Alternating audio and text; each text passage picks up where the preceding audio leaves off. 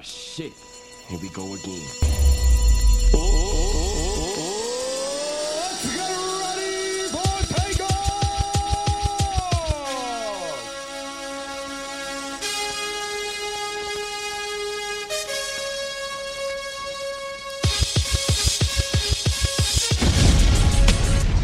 and we are back on the road to glory, chasing our dreams, building every day. You know, Steph, you you have a tweet that you tweet a lot. Um, not dead yet.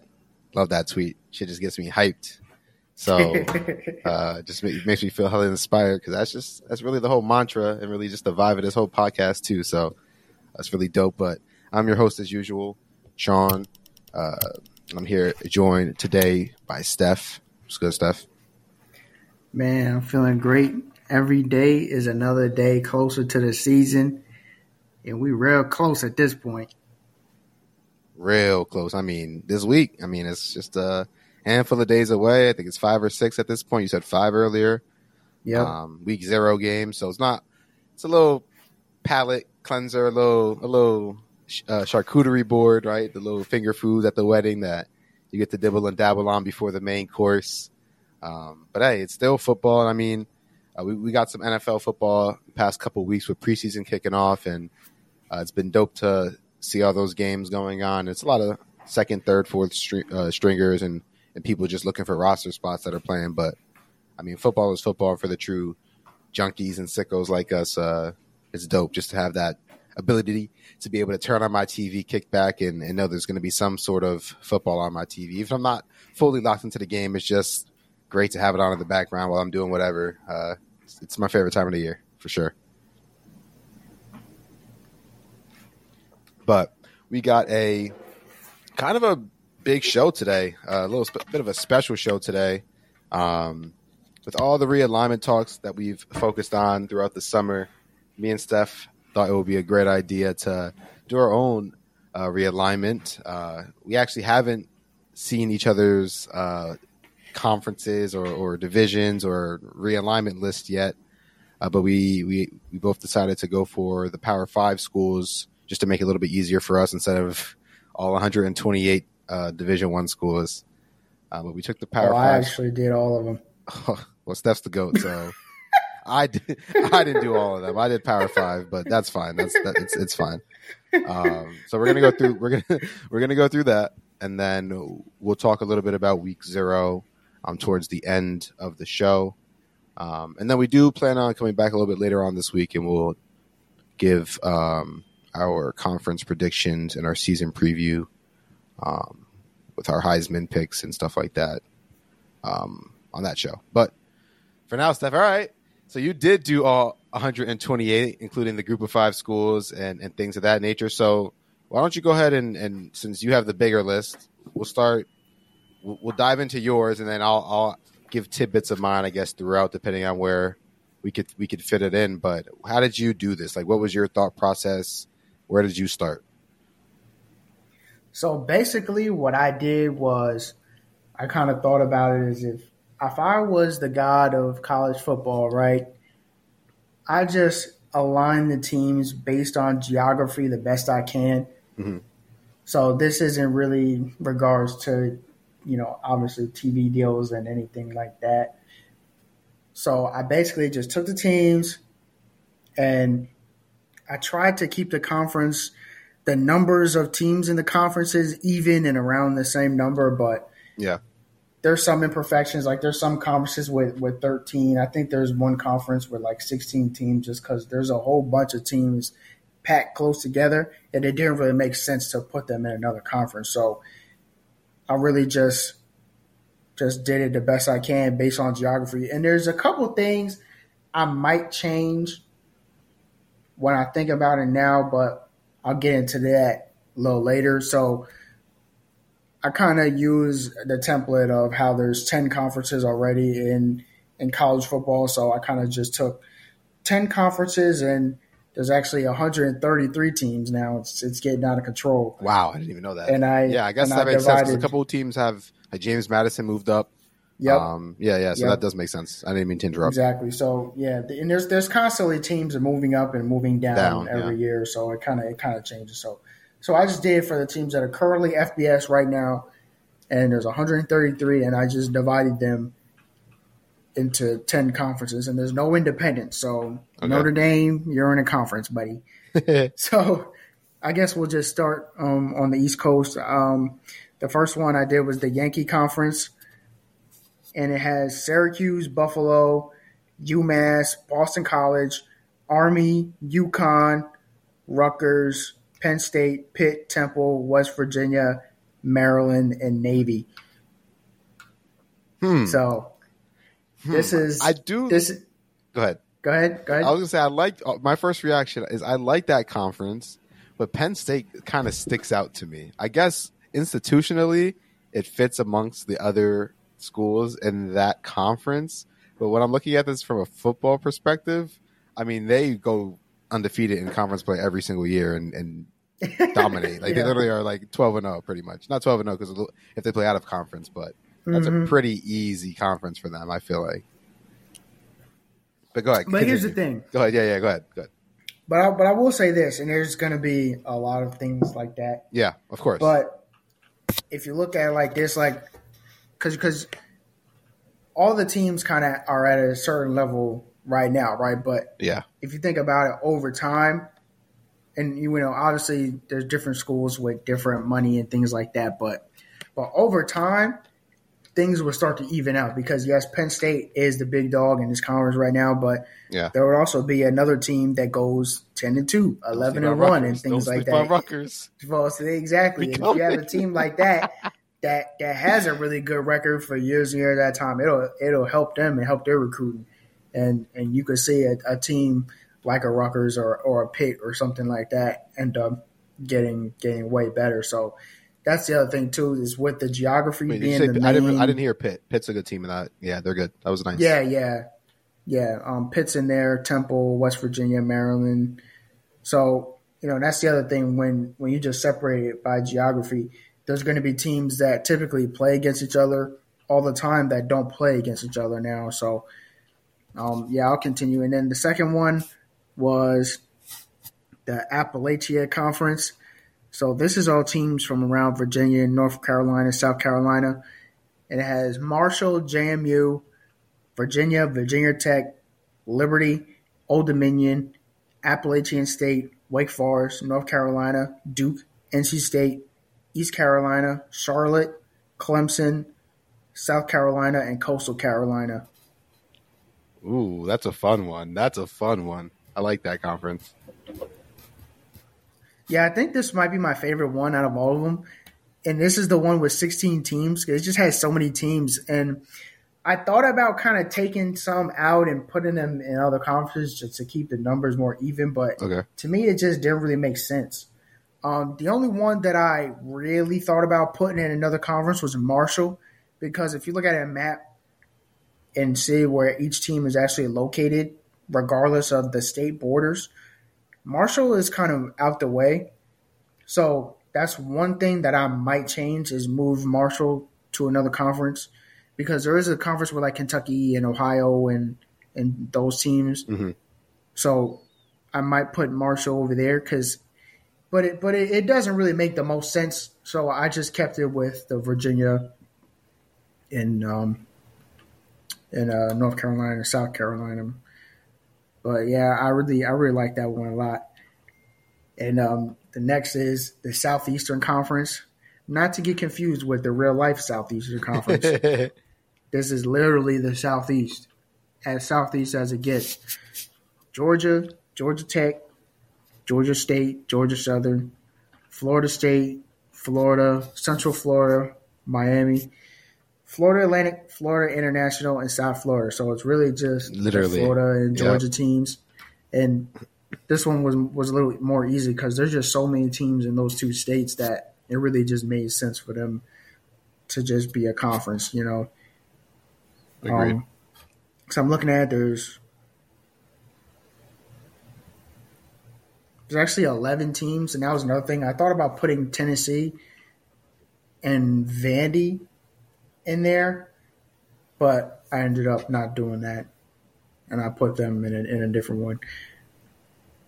Um, The next one is the Deep South Conference, which is Jacksonville State, not to get confused with Jacksonville, Florida. Jacksonville State, Alabama, Auburn, Troy, UAB, South Alabama, Ole Miss, Mississippi State, Southern Miss, Tulane, LSU, Louisiana Lafayette, Louisiana Tech, and Louisiana Monroe. So you have all the the Louisiana, Alabama teams, Mississippi teams playing against each other, the Deep South. So, and this is this one would probably be the strongest one. You have Alabama and LSU, Ole Miss and Mississippi State, Auburn, all in the same conference. So, in terms of just football, with how the teams currently are right now, that one would probably be the strongest conference, honestly. Yeah, that, that does sound like a on paper the strongest right now, off the ones that you've named. Mm-hmm.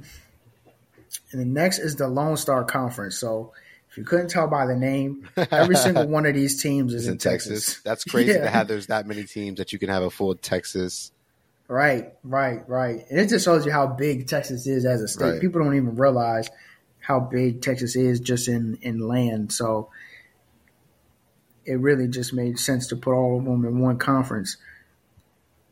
So Texas, Texas Tech, North Texas, SMU, TCU, Texas A&M, UTSA, UTEP, Houston, Baylor, Rice, Texas State, and Sam Houston State. Sounds like a pretty strong conference. I mean, it's tech. I mean, all Right. the Texas schools are going to be good too, especially Right. when you think about all the states in uh, America. Obviously, I don't know where else, but no, when you think about all the states and that produce the top high school talent, Texas is probably the first one that comes to mind, alongside of obviously like Cali, Florida, Georgia. Um, so yeah, I think that conference would be fun. It'd be cool to see like the the recruiting battles between each of the Texas schools to keep those all those kids home and and, and where the top recruits would go. Yeah, and there's freaking 13 teams in that state. 13 Yeah. teams in that state is crazy. That is insane. And this one, I didn't even know what to name it. I just called it the Middle Conference because it was it's just in the middle. It's not really the Midwest. It's not the South. It's not really the North. It's just kind of in the middle. So here it is: Middle Tennessee State, Tennessee, Vanderbilt, Western Kentucky, Kentucky, Louisville, Indiana, Miami of Ohio, Ohio, Cincinnati, Ball State, Purdue, and Illinois.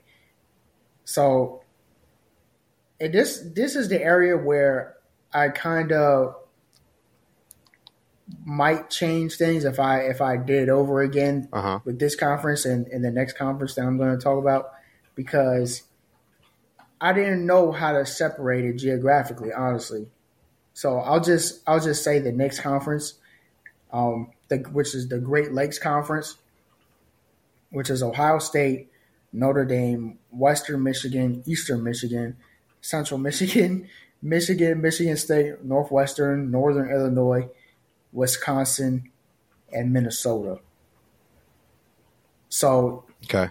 I- so you can see how Yeah. if you're looking at a map, the Great Lakes Conference obviously surrounds the Great Lakes. It has you know Minnesota, you know Iowa, uh, Mhm. not Iowa, uh, you know the Michigans, Northwestern, Wisconsin. So I wanted to keep that one more towards the north, and the Middle Conference is is more towards the south. But I don't really, I didn't really know how to do it differently, honestly. So that's just kind of how it came out, and and also trying to keep it, keep the numbers relatively even. Um, I also, the middle conference is also where I almost put Marshall because I thought it, it did make a little sense with having Vandy and the Kentucky schools, you know, Tennessee, and then having Marshall, which is all the way on the west part of West Virginia. If you look at a map, it, it is close to those teams over there. It's it's close to Ohio. It's close to Kentucky. So I almost put Marshall in there, but since it is in West Virginia, I did keep it with the the Virginia teams. But the only thing is, West Virginia is in the Yankee conference, I think. So, yeah. So Mhm. I don't know. See, so now that I'm looking at it, I might still move Marshall to the middle conference just because the Appalachia conference has so many teams. But it's not really that big of a deal to me, honestly. I think it's fine. I do too. I mean, I don't think that it's that big of a deal. All right. So the next conference is the Great Plains Conference. I talked about the Great Lakes. Now it's the Great Plains. hmm This one is Kansas State, Kansas, Missouri, Nebraska, Oklahoma, Oklahoma State, Tulsa, Arkansas, Arkansas State, Iowa, Iowa State, and Memphis. You might be saying, wait, Mm. Memphis is in Tennessee. Why isn't it say, with yeah. the rest of Tennessee? If you look at where Memphis is on the map, it's literally next, Next to to the Arkansas. border of Arkansas. Yeah, so yeah. it, it it's right next to all the Great Plains teams, and I also did it to kind of keep the conferences relatively even in the number of teams. Yeah. And I almost put Iowa and Iowa State in the Great Lakes, but Iowa doesn't actually touch the Great Lakes, so I put it with the Great Plains, and there would have been way too many teams in that conference.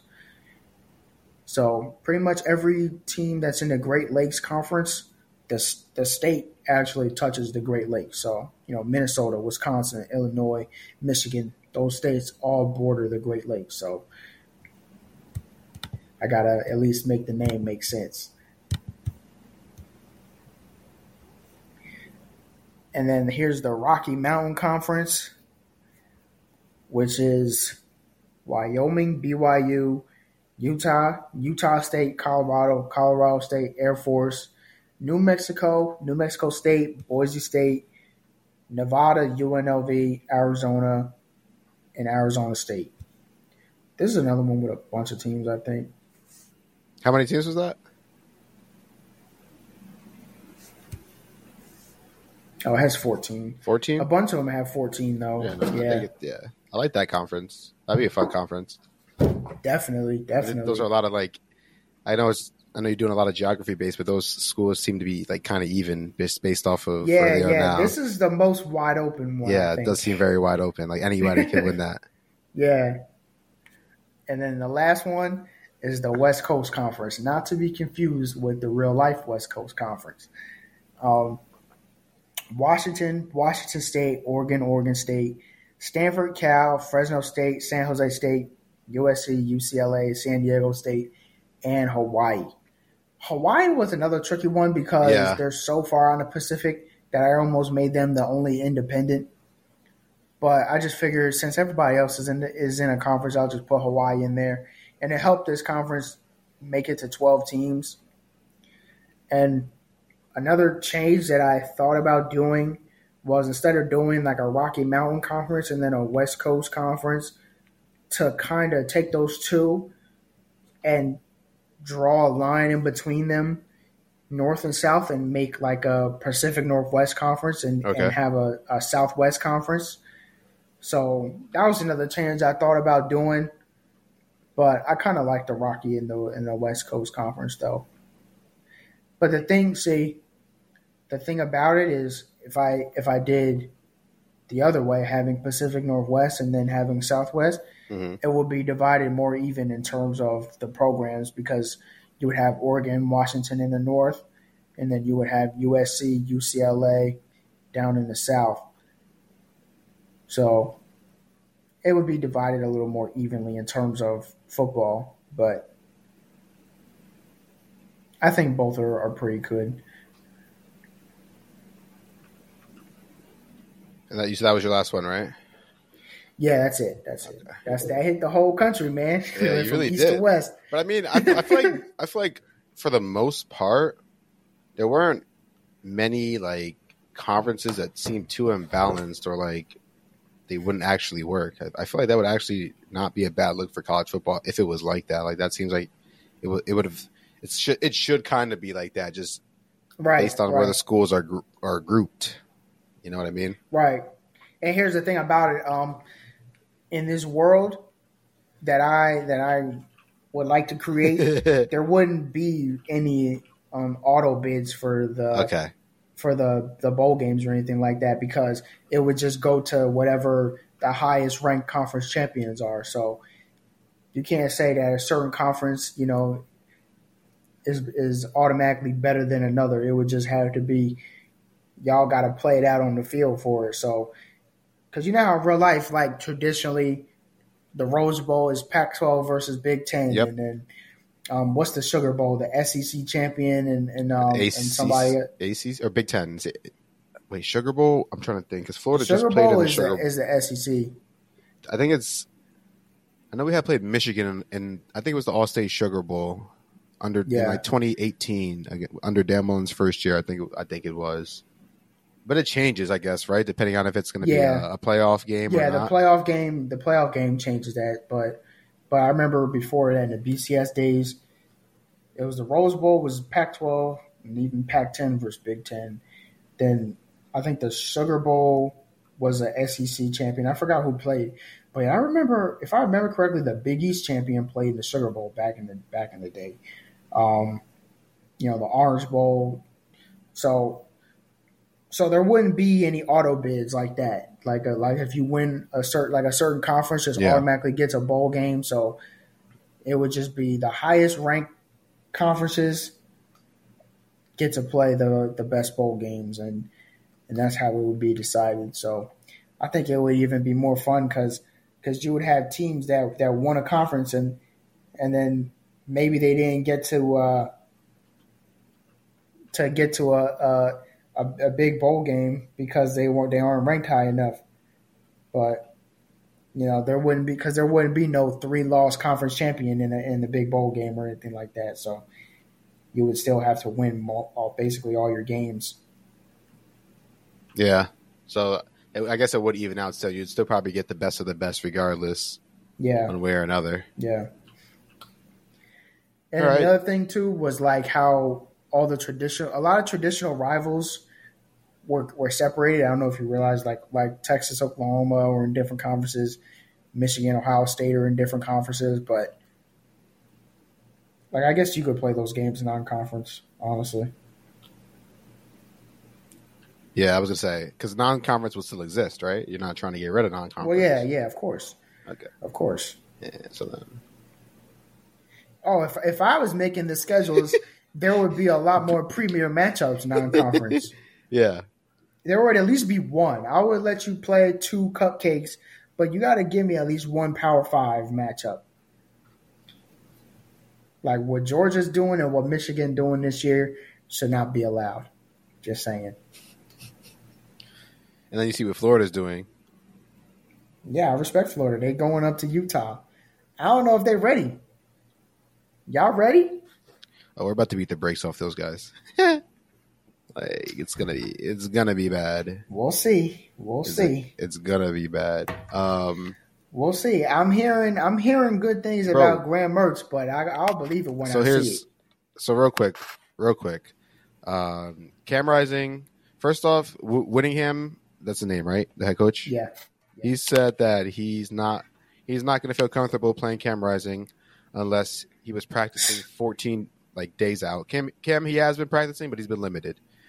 Um, he's still I limited. also heard that their backup quarterback days. got hurt. Their backup quarterback not only did he get hurt, he got sent to the hospital. Right, so they're on their third string and fourth string quarterback in practice right now. Cam Rising, like I said, he's practicing a little bit, but he's limited. So, even if Cam Rising does wind up playing, He's not going to be. he's not going to be same. 100%. And, and let's be honest about Cam Rising. What makes him a, a top tier quarterback is not necessarily his arm talent, Yeah, but it's leg. his legs, right? And if he's not going to really be able to use his legs to his full ability, I'm sure he might be able to run a little bit. And I'm not going to say he's going to be completely useless because I'm sure he's had time to recover and he's feeling okay. But he's not going to be the Cam Rising uh, you would see um, if he had a couple extra weeks or another month to recover. Um, so, yeah, uh, sure, it's going to be tough to go play in that stadium and altitude, and, and Utah's a good defense and some other players, but they lost their top DB, uh, they lost their top middle linebacker, um, they, they lost one of their top tight ends. Uh, like I said, I, I'm, it's not going to be easy game, but I'm not I'm not worried about the boys for real. Yeah, and that's what I was trying to tell people. Like, he tore his ACL in January, bro. Yeah, You know, and and people always think, oh, well, Adrian Peterson recovered in nine months and all that, but first of all, it's not even nine months yet. We're still on month eight in August, right? And and it normally takes people a year to recover from an ACL tear. yeah. 365 days, a calendar year. So he's probably not going to be 100% till the end of the season. Exactly. So it's like, I don't know. It just doesn't really make much sense to me that people are actually feeling like. I mean, the line opened up at eight, plus eight for Utah. So that means people thought Utah would win by eight points or more. Um, now it is currently down to six and a half. So people are only favoring Utah now by a touchdown. Um, and I expect that line to continue to drop as the game approaches. Um, Yeah, honestly, this game, I, I don't even know what to think because of this. Because I'm, I'm going to be honest, I still don't expect much from Florida on offense. But no, no, I hear you. I don't no, I expect understand much that. from Utah. Yeah, I just I, I think we're good enough to be Utah, and I think we're good enough to win like eight, nine games. But I don't Well, think this, we're. this game could go either way, bro. oh, for I'm sure, they're good enough and to it's going to be wild too. That's that's what I feel like. It's either going to be one of those games that's like six to three in the fourth quarter, or it's just going to be wild, like with a bunch of turnovers and and you know there's going to be like a kick return touchdown or something like that. It's just it's going to be a wild game, and you know the crowd's going to be insane. So hopefully it's gonna be a fun one too. Yeah, Um, but all right, let me go ahead and get into my realignment. So, like I said, I didn't do the group of any group of five teams. I just did the Power Five conferences um, plus Notre Dame, um, just because Notre Dame is a little bit clouded. And so, what I did actually here was my process. so you left Notre Dame independent. No, I added them to a conference. Oh, okay. Um, so my my uh, my process was I went to each team in each uh, conference, and I gave them a one, two, or three, depending on what tier I put them in.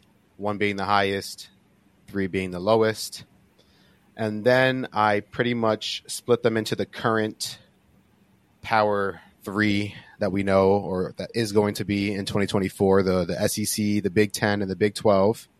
And then I also had a coast to coast conference which is filled with a lot of leftover teams that didn't make it into my new power 3.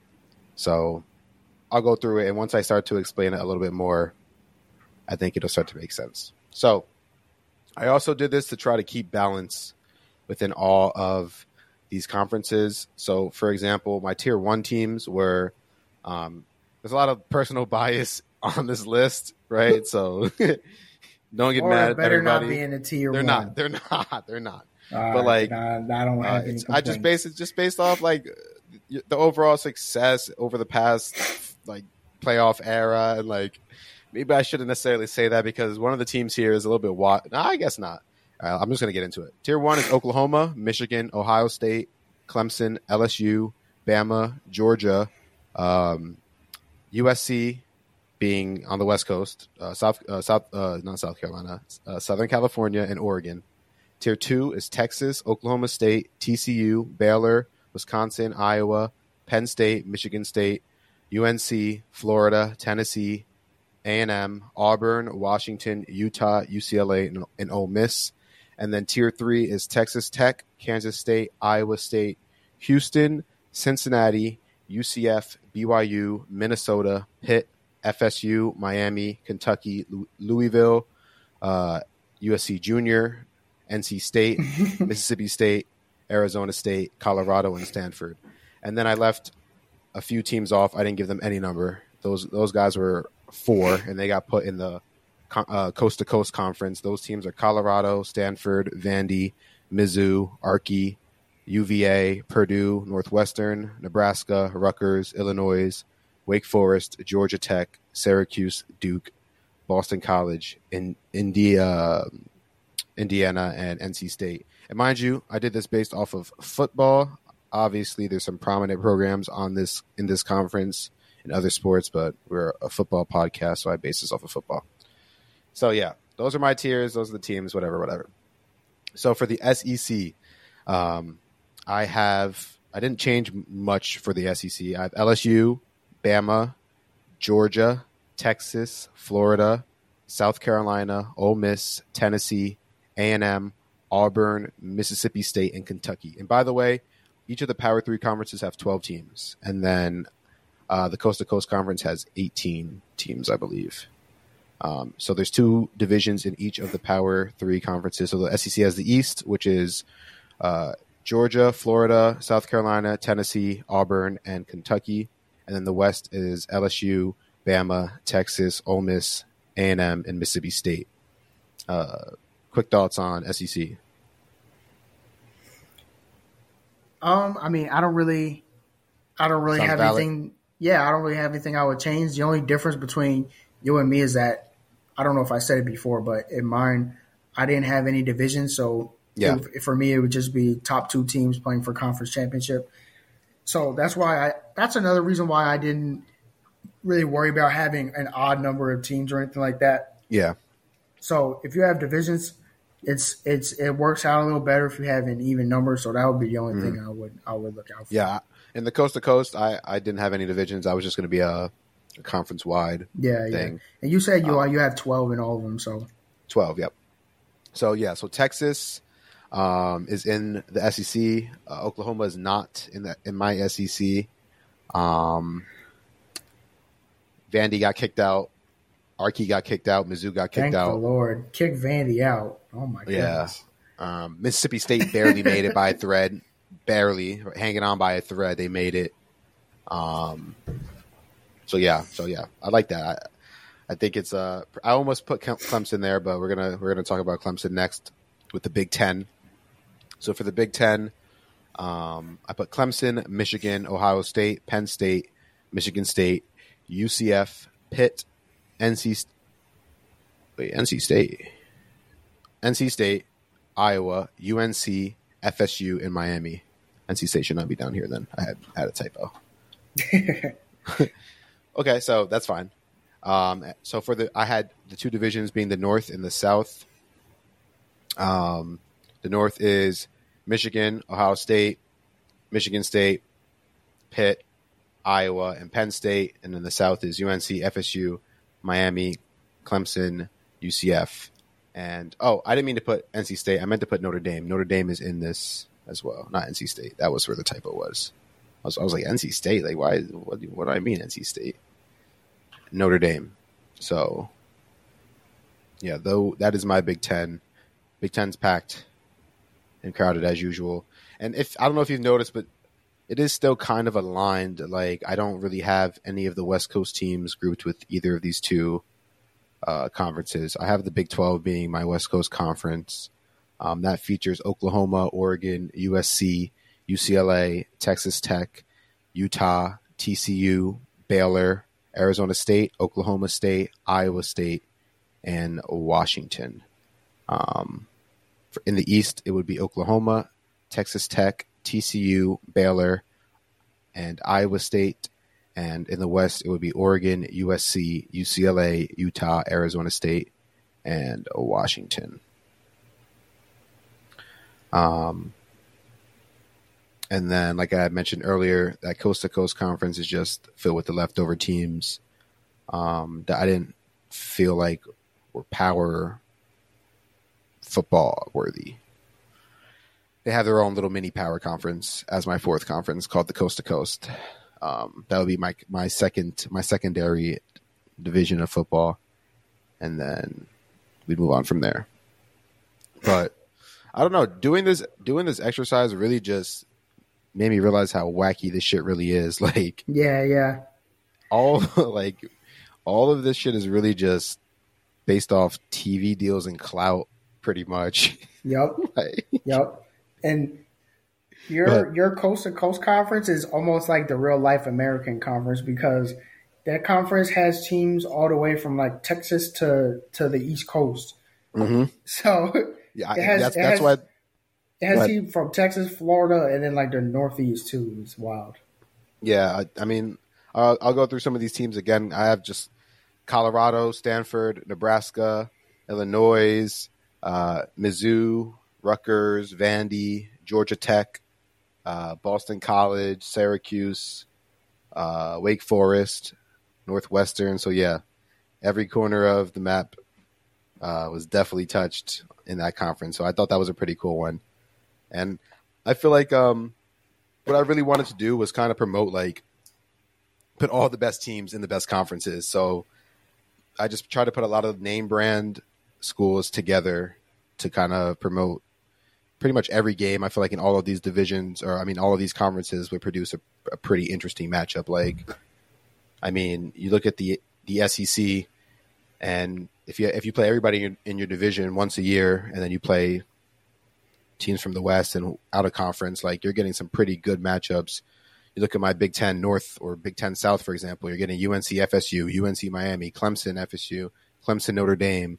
You're getting UCF Miami, UCF FSU every single year, on top of getting those Ohio State Notre Dame matchups, Ohio State Clemson matchups, Pitt UNC games. Like, so I, that's what I really tried to focus on was getting a lot of the big teams.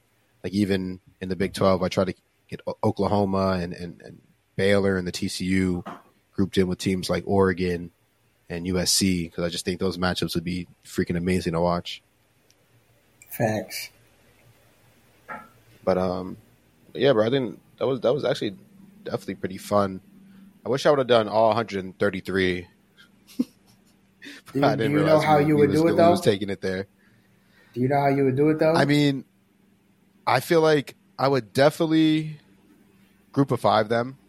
I, I wouldn't. I wouldn't. I would still maintain my power. so you would have like all the Power Five teams and then the Group of Five teams. Yeah, I would definitely. I would definitely keep the group of five. I kind of like that D one, D one double A kind of vibe. Like we're all technically still playing the same division, but it's an obvious skill gap. Um, because I just, I don't know. I like. I feel like um, the bigger schools. It would just be more interesting that way, rather than Yeah. seeing um, certain schools grouped with other schools because of whatever. So, but yeah, I think I would definitely keep that like group of five model and add that. And I think, like I said, if I would maybe get rid of this, this coast to coast conference and add this batch of teams mixed in with that group of five level teams, and I think that would kind of shake it up like substantially because you mentioned it when you're talking about your alignment, um, grouping a team like Penn State with schools like Rutgers and Syracuse and and Pitt, and just based off geography may not make sense initially because there's a big gap, but that would kind of raise the skill ceiling for everybody else around them. So I feel like adding these 17 schools in my coast to coast conference into that mix of teams like SMU, JMU, and all the other smaller group of five teams that are really up and coming, Tulane, Tulsa, all those schools, that'd be fire, actually. Yeah. Um, we get some really good games, and that would eventually, hopefully, elevate these teams on the level of this Power Three that I manufactured. That I kind of Yeah, stole yeah. because it's it's looking like that Power Three is already going to be a thing, regardless. I mean, Oh, obviously yeah. Oregon and, and USC are joining the, the Big Ten, not the Big Twelve, and um, some Well, and the, and leaving the the Big ACC Twelve. is already on its way out. Yep, and the ACC will eventually evaporate. Well, because of the TV deal, right? I guess it, it does have some longevity for now. Yeah, but until as soon as that, 2036. I'll say, but as soon as that TV deal is able to get like voided or absolved or something, um, I think you're right. The ACC will probably be gone for sure.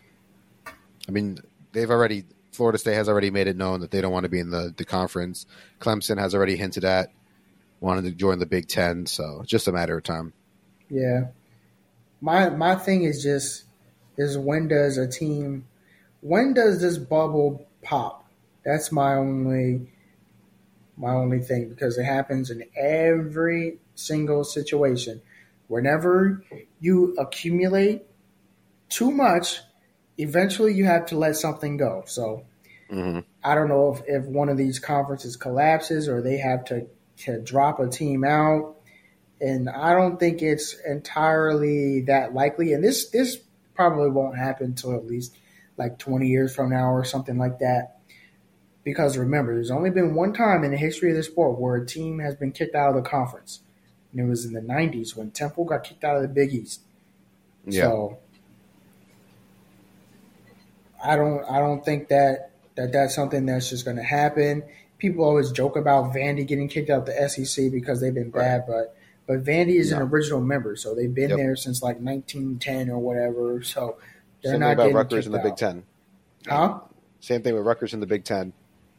Everybody's always talking about Rutgers should Oh, yeah, the Big yeah. Ten. Like there's just Yeah. you, you you rarely see that happen. Like it'd have to be like an actual negative, like to have them in the conference for them to get kicked out. Like it'd have to be hurting the conference because Yeah. even And- them just being horrible does not hurt the conference. Like I mean, Yeah, yeah, exactly. And and Temple got kicked out the Big East because I think the official reason was was them uh, not. It was basically them not really putting any resources into football yeah, and and trying to get better. So. So for that to happen, they must have been horrible, like the facilities, and this is even for '90s. So you got to think about how bad the facilities must have been yeah, the stadium. I think now they play in the Eagle Stadium, but I don't know what was going on in the nineties. They must have not have cared about football at all, even worse than Rutgers and Cal do now, for them to get kicked out of the Big East in the 90s. Mhm. So, you know, this isn't this is not something that I think is going to happen anytime soon. But just just looking at every other area in life, I mean, we're even seeing it with Disney right now. People thought that Disney was all powerful. Nobody is all powerful. Disney bought Marvel, they bought Star Wars, they bought ESPN, and now they're looking like they're going to have to sell a bunch of stuff off because they're, they're just not Losing making the money that they've been Yeah. making all this time. So, Yep. again, it's like you just can't you can't accumulate things forever. There's always a limit. So, I I don't really think that this will be a sport where conferences have 25 teams or anything like that, just because No, there there's not really enough money to go around for everybody. So no.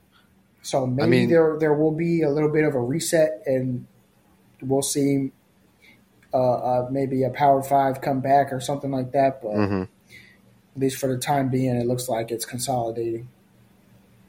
Right, and then um, a few of the conferences have already, like the SEC has already mentioned that they're cool at 16. I think they're at now with um, Texas and, and Oklahoma joining. They've mentioned that they don't want to expand anymore. Uh, the Big Ten mentioned that the max they would even take is 20, and they're already at 18. Um, so yeah, just the even the Big 12 uh, told a couple people no at this point. So yeah, it's definitely. Not, I don't think we'll ever see a point where we'll see like mega conferences with like thirty teams in them, or like you said, twenty whatever teams in them. But um, yeah, I guess I guess we'll see. You know, there's an old saying, history likes to repeat itself. So um, maybe this is just what we'll have to go through now, and in twenty years we'll be back to the original Power Five, how we grew up watching it. But um, Yep. for now, I'm, I'm I'm okay with the change overall. I'm excited for 2024, what it's to bring. I've, I'm not a big fan of the playoffs, and we've talked about off stream. We actually haven't talked about it on this podcast. Um, I know you're you're definitely a fan of expansion. I, I'm I'm not totally against expansion. I would just like to see more parity before we do Right. stuff. But And I guess go ahead. Well, and and I and with the playoffs, to me, it was more about the matchups. Like I think I think if if the scheduling of college football was changed, I I wouldn't be so adamant about the playoff expansion. But Mhm. that's really the main thing. I think now that I, that I think about it, that I've thought about it a lot is the scheduling of college football needs to change. Right. Um, you know, I'm not even against going back to the BCS or anything like that. Honestly, I love the BCS. There- I, mean, I never thought it was an issue to begin with, but But yeah, there there was nothing wrong with the BCS. I don't think there was ever a team that won the national ti- title that we thought shouldn't be there. So, you know, the BCS the BCS era was was a great era. It had a lot of chaos and things like that. definitely. So, I just I just think that the scheduling needs to change because, like I said, if if if you were getting matchups like like Penn State versus Ole Miss week one, hmm it would be it would be way better instead of having teams play three cupcakes. Right. But and you now, wouldn't mind only four teams in the playoffs. exactly, and then and now with with the playoffs expanding and the conferences getting stronger, we're we're only going to see. We're not going to see any non-conference matchups Right. that are that are big like like we used to. So, but but we're we're going to get more of these More, matchups in the more. playoffs. I'm so, about to say, and more inside the conference. And I guess that I don't mean to cut you off, but I, that kind of is what has made me come around a little bit more to the uh, college football playoff expansion. Is all this realignment? It kind of just it kind of makes it make it a little bit more sense. Before all the realignment was, it just was like kind of like they were forcing it and force feeding us like just more football, like when we didn't really need. But like now with all the realignment and like you said, we're going to start getting more of those uh, matchups in the actual conferences, which is going to kind of cause more teams to lose. And um, I think we do kind of need to open up the playoff a little bit more to give more leniency and add more matchups and diversity. Um, right. so it'll be interesting. It'll be interesting to see. and that's another that's another bubble that I'm wondering when it's going to pop. If you look at all American sports, the playoff has only expanded. NFL has added more playoff games over the years, and I think the NFL has recently just crossed over into the spot where it's too much. Um, I think the playoffs should be a hard thing to get into, Mhm. right? It shouldn't be teams with 500 records getting into the playoffs.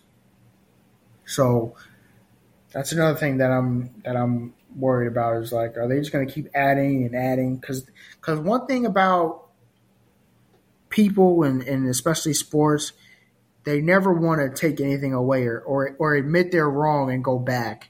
But it's okay. It's okay to admit you were wrong. Mhm. Something didn't work the way you wanted it to, and take a step back. It's okay. So you know, I don't mean to bring up NFL, but No, no, that's And I just mean- another. That's just another thing. It's like you know, you keep adding these games and you make it easier to get into the playoffs. But now you have a seven and ten team in the playoffs. What is that? I, I will say though, with the NFL, I feel like it's a bit different with than with college because it is at the end of the day they are a professional team, right? And and we have seen these lower seeds in the NFL make the run. We haven't seen that, That in college true. football. That is true. Like that is so- true. But I will say this: What? win more games in the regular season, and you will make Mhm. the playoffs. Agreed. I mean, I can agree with that. I can't. I can't disagree with that. So, it's it's just. I guess it really just depends, and we'll see. I mean, the decisions have been made, right? So Right. we're gonna get to see in 2024 what what it looks like. Um, this new college football is, um, but let's focus on 2023 first, right? Because that's right here in front of us. Uh, 2024 is very exciting in a in a huge, um, kind of like um, unknown territory that I'm, I'm sure everybody's excited to explore. But uh, I'm sure 2023 has a lot of uh, chapters left in it itself as it begins to unfold itself with week zero. Um, we've been we've been counting down the days, and, and like we mentioned earlier on in our intro, we are it is game week. So let's talk a little bit about some of these games. Um, and just give our thoughts on real football that's about to be played. And two teams that are playing this weekend are actually uh, very interesting and, and could be two major factors in the playoff race for 2023. So I'm definitely uh, interested to hear your thoughts on these two. Um, let's start off with, um, I guess, where are they playing this game? Navy versus Notre Dame. Is this the game in Ireland or am I? Yes, it is that a is. different game? Okay. So we have Navy taking on Notre Dame um, in Ireland. Um, currently, the line is uh, minus 20 and a half for Notre Dame. So they're favored by three touchdowns. I think that's pretty fair. Um, they bring in uh, transfer quarterback. Um, what's Buddy's name? Hartman. Uh, Sam Hartman. Am I, Yeah. from Wake Forest. Um, kid's a beast. Marcus Freeman, year two, head coach. Um, so I'm just excited to see what these guys can do because I am personally a big fan of, of Marcus Freeman, not only as a coach but as a man. Just listening to some of his uh, interviews and speeches and some of the stuff he's done that I've seen on YouTube and Twitter and stuff like that. I'm just a fan of Marcus Freeman, um, and I'm just excited to see um, how he continues to grow as a head coach and if he can continue to carry on that Notre Dame legacy that um, Brian Kelly left to him. Um, those are definitely some big shoes to fill, and I know it was kind of disappointing last year. They they struggled to kind of really get some consistent play at quarterback. Um, wound, wound up having uh, one or two of their quarterbacks even transfer out, and then they brought in Sam Hartman. So it looks like they are hoping that he is still that star player that he was at Wake Forest before transferring to the Fighting Irish. So it'll be interesting to see them go against Navy. Don't know much about Navy. I mean, Navy is pretty much the same program every year. Yeah, Are they still Um, running triple option? I'm I'm assuming they are. I mean, uh, like it, it's fair that Notre Dame is the t- a 21 point favorite, and I don't really think that we should kind of focus on Navy when we're talking. I think this is really just uh, a chance for Notre Dame to uh, have the spotlight. You know, there'll be plenty of eyeballs on this game, um, and, and it'll be definitely a showcase for Notre Dame to uh, highlight their their product or their talent. But uh, if Navy is able to make this a game, that's going to put some question marks in my head. Um, but what are your initial thoughts of, of Notre Dame and just this game in general? Man, last year the game in Ireland was a banger. I don't know if you It was. remember. It was- it was Northwestern Nebraska. versus Nebraska. Yeah, They made Northwestern look like a good football team, but Notre Dame is definitely going to be an interesting team to watch this year. Last year, what was their record? Eight and four. They started off pretty bad. Marcus Freeman started off like 0 and 4 as a head coach because I don't know if you realize they lost a bowl game in the 2021 season. So he started off losing a bunch of games, and then they kind of got it together towards the end of the season. They beat Clemson late in the year in a surprising one. They actually smacked them. I think they got two defensive touchdowns. That was a pretty wild game. And then they won their bowl game against South Carolina, if I remember correctly, which was another wild game. And they they they ended the year on a high note. They brought in a top ten recruiting class. So I'm really oh, I shouldn't say excited because I don't like Notre Dame, but I will be watching Notre Dame. for sure. I will I be want to see how how they are this year if they've gotten better. Um, to me, they're they're always going to be a question mark on offense until we see something out of them. But they got Sam Hartman. He's one of the best quarterbacks in the country.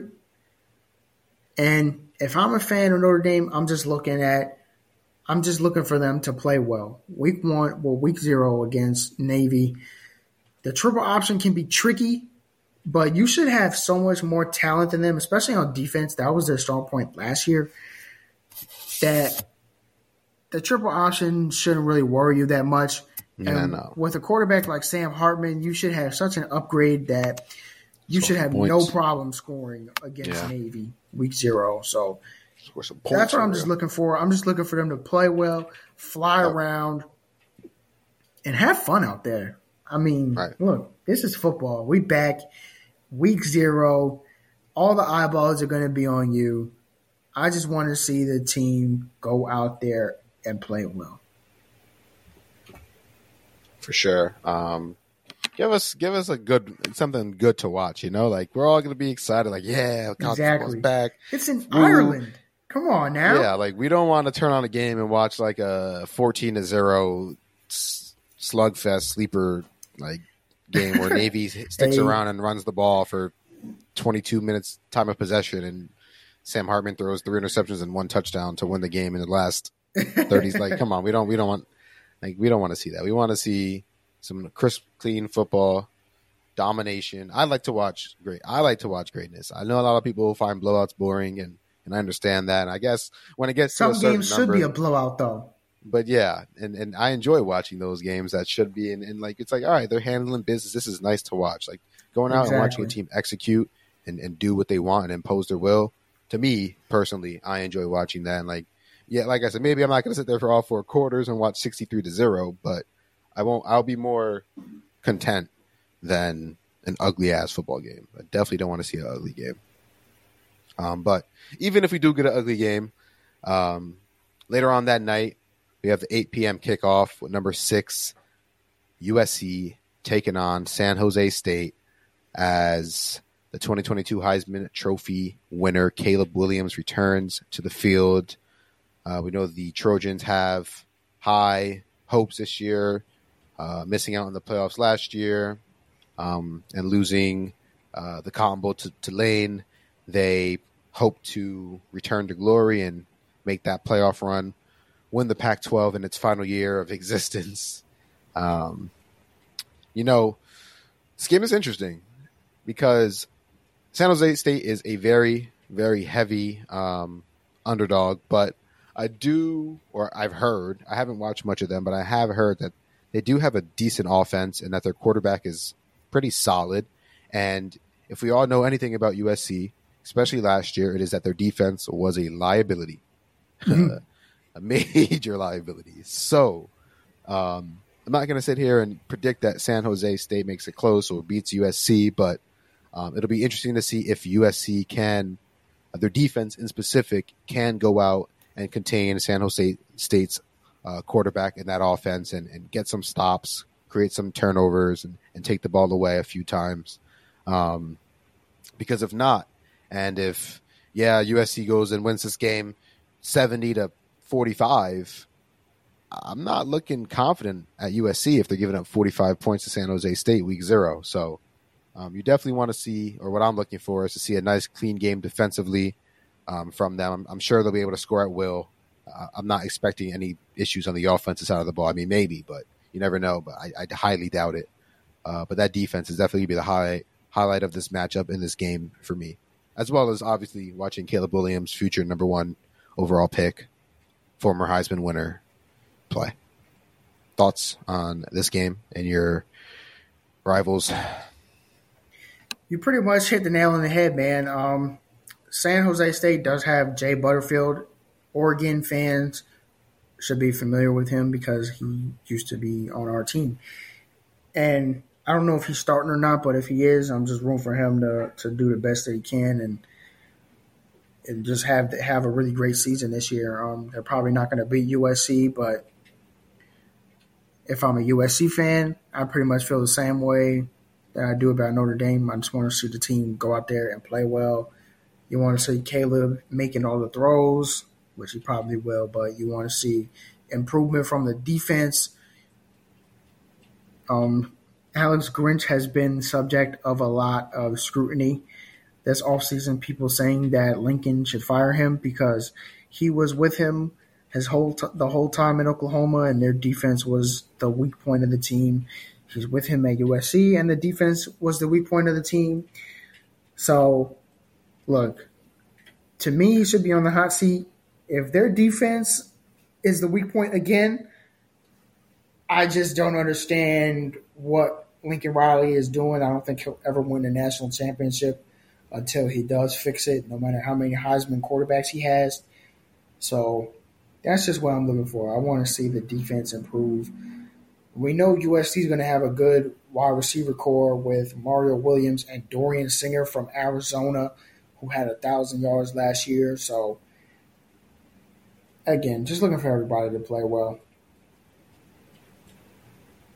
for sure. And then we do have a few other games um, on that day. Not going to get too deep into them, but I will mention uh, UTEP does go and visit Jacksonville State. UTEP is a one point favorite. Um, odds makers do think that this one will be a, a nail biter. I know UTEP was five and seven last year. um, but they have a pretty solid veteran offensive line that could give uh, Jacksonville State some issues. Um, but it's a big game for Jacksonville State, which th- I guess uh, they're debuting as Football Bowl subdivision members, and they want to start that off with a win. Um, Ohio uh, travels to uh, San Diego State, I believe. I'm not sure if that's a neutral site game. It might be a neutral site game actually, but um, I know Ohio State is returning um, the MAC Offensive Player of the Year at quarterback, uh, Kurtis Roke. Rourke. I know he had a knee injury at the end of last year, November. Um, so it'll be interesting to see how he recovers from that, and if the Bobcats can go on the road and get this win. San Diego State is currently favored by three and a half. Um, I expect this to be probably one of the better games of the day. Um, definitely will be checking that one out if I get the chance. And then we have uh, another Power Five matchup. I guess well, not Power Five matchup, but a Power Five team featured in a matchup. Maybe the worst one of them all, actually.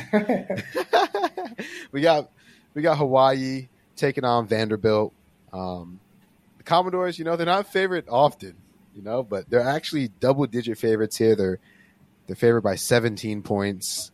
So Vegas feels like Vandy should win this game pretty easily. Um, their offense did take a couple steps last year. They beat Florida's ass. Um, so hopefully uh, they can continue to build and look good. Don't know much anything about Hawaii.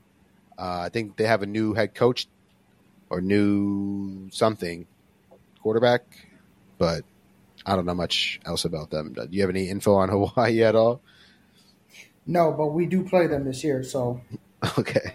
Well, I guess you guys will hear a little bit more about Hawaii later on this year once uh, when we're breaking down that Oregon game. Whenever we get to that, um, UMass also um, travels and takes on New Mexico State.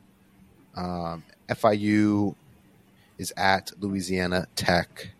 Uh, a few other games, but those are pretty much the most notable ones um, here, in in my opinion. Um, what about yourself? Any other games that you thought were interesting, or any other thoughts on on these couple of games right here? Not really, but I will say this. Well, I have two things. First is if Navy pulls off that upset, there's going to be a lot of sad Notre Dame fans on that long behind flight back. That's a long flight. Yeah, imagine the So- Fighting Irish losing to in Ireland to the American Navy Academy. Well, there was a lot of sad Nebraska fans flying back last year, Yeah, and that's another long flight. That flight was longer, but but but the other thing is, you see, everybody's mad about the Pac-12 collapsing and things like that, but this is why it's collapsing because USC, who's ranked number six, by the way, is playing on Pac-12 network. New Mexico is playing on ESPN. Guess who is probably going to have more viewers, or at least the game's going to be more Mhm. easily accessible? yep. New Mexico, State versus UMass. This is this is just unacceptable. Right. It makes no sense. And this is why USC left the conference first. Because that just should not happen. How do you have University of Southern California located in LA with a Heisman winning quarterback Number ranked six number six to start the season That's and wild. nobody's going to be able to watch the game. I don't even know if I'm going to be able to watch the game. I'll probably find a way yeah. just because I always find a way. you got to think about the average person. They're Yeah. not going to be looking around, you know, laptop finding and- exactly finding Yeah. alternative ways and and going to three different bars to Nah. to ask them which one of y'all has the USC game and things like right. that. Listen, He's gonna flip on ESPN. Exactly. They're going to turn on TV.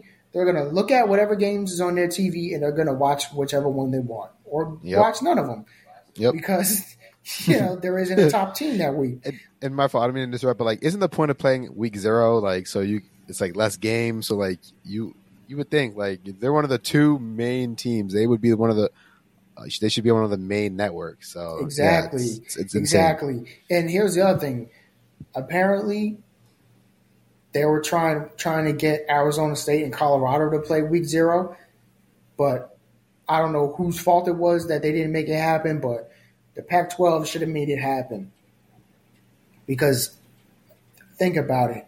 It's Deion Sanders' first first game as the as the coach. hmm Kenny Dillingham first game First as head coach Right. both of those teams are in similar situations. Obviously, nobody's quite at the level of Colorado, but they have new coaches, a whole bunch of transfers. We don't really know what to expect from either of those teams. And by the time that those two teams play during the season, they might already have terrible records and no one's going to care. So they should have put them week one. Maybe Colorado would have won the game and they they would be the talk of the town going into week two and week three. But no, they didn't make the game happen week zero. And I just feel like that's another missed opportunity for the Pac 12. And this Agreed. is another reason why they're collapsing. Agreed. It's, it's it's honestly sad, and you would think a major conference, a power conference like that, would be on its p's and q's, especially when it gets to play host and to, to some prestigious and and very strong schools like USC, Oregon, UCLA, Stanford. It's they, they definitely fumbled that bag, and Yeah. It, It makes really sense why the. Pac-12 fans are so upset because there's really nothing they could do. Like you can only look at the people in power and blame them. Like Yep. because it, it, it sucks. But the schools, I feel like will eventually recover, and and we've we've seen already most of the aftermath. Oregon and and and USC, UCLA, and uh, Washington will be making their way to their new conference, and Arizona State, Colorado, Arizona, and Utah will be making their way to their new conference. So it really just kind of sucks, especially for those those leftover teams that are going to have to continue to search and, and find their new home. But um, but yeah. Um, any other topics you would like to touch before we get out of here today? I think that's it. Yeah, like I mentioned earlier, we definitely are going to try to come back to you guys maybe Thursday or Friday. I work this weekend, so I'm not sure about this weekend, but definitely before Saturday. And we'll do a, a season preview. We'll talk about all the conferences, maybe give our winner. We'll do our playoff predictions, Heisman predictions, stuff like that. Um, preseason, at least. Like it's still, you know what I mean? But um, Right. we'll do that. So I think that'll be fun. Um, other than that, man, if you made it this far into the show, we uh, we appreciate all the love and support as usual. Um, we did just release our latest uh, merchandise over on our website for our main uh, brand page. If you guys didn't know, we do also have a clothing brand um, here at the Pigskin Live. We'll follow that brand at the Pigskin, just straight at the Pigskin on Instagram, or you can go to www.thepigskin.co, www.thepigskin.co. Um, check our website out and our items out there. Also follow us on Instagram and Twitter at the Pigskin Live. Uh, if you like movies, TV shows, things of that nature, check out Steph's podcast, Film Jet. Um, f- follow that page at Film Jet Pod on both Twitter and Instagram as well. Um, yeah, man. Appreciate all the love and support. We uh, actually we will be at the UNC versus South Carolina game. So, any people that are going to be there, hit us up. Yes, sir. And look for us on sure. TV. You already know. Definitely, you won't see us on TV. Um, other than that, Steph, any last words? Any last remarks? Not really. Go Ducks. Go Gators. Peace.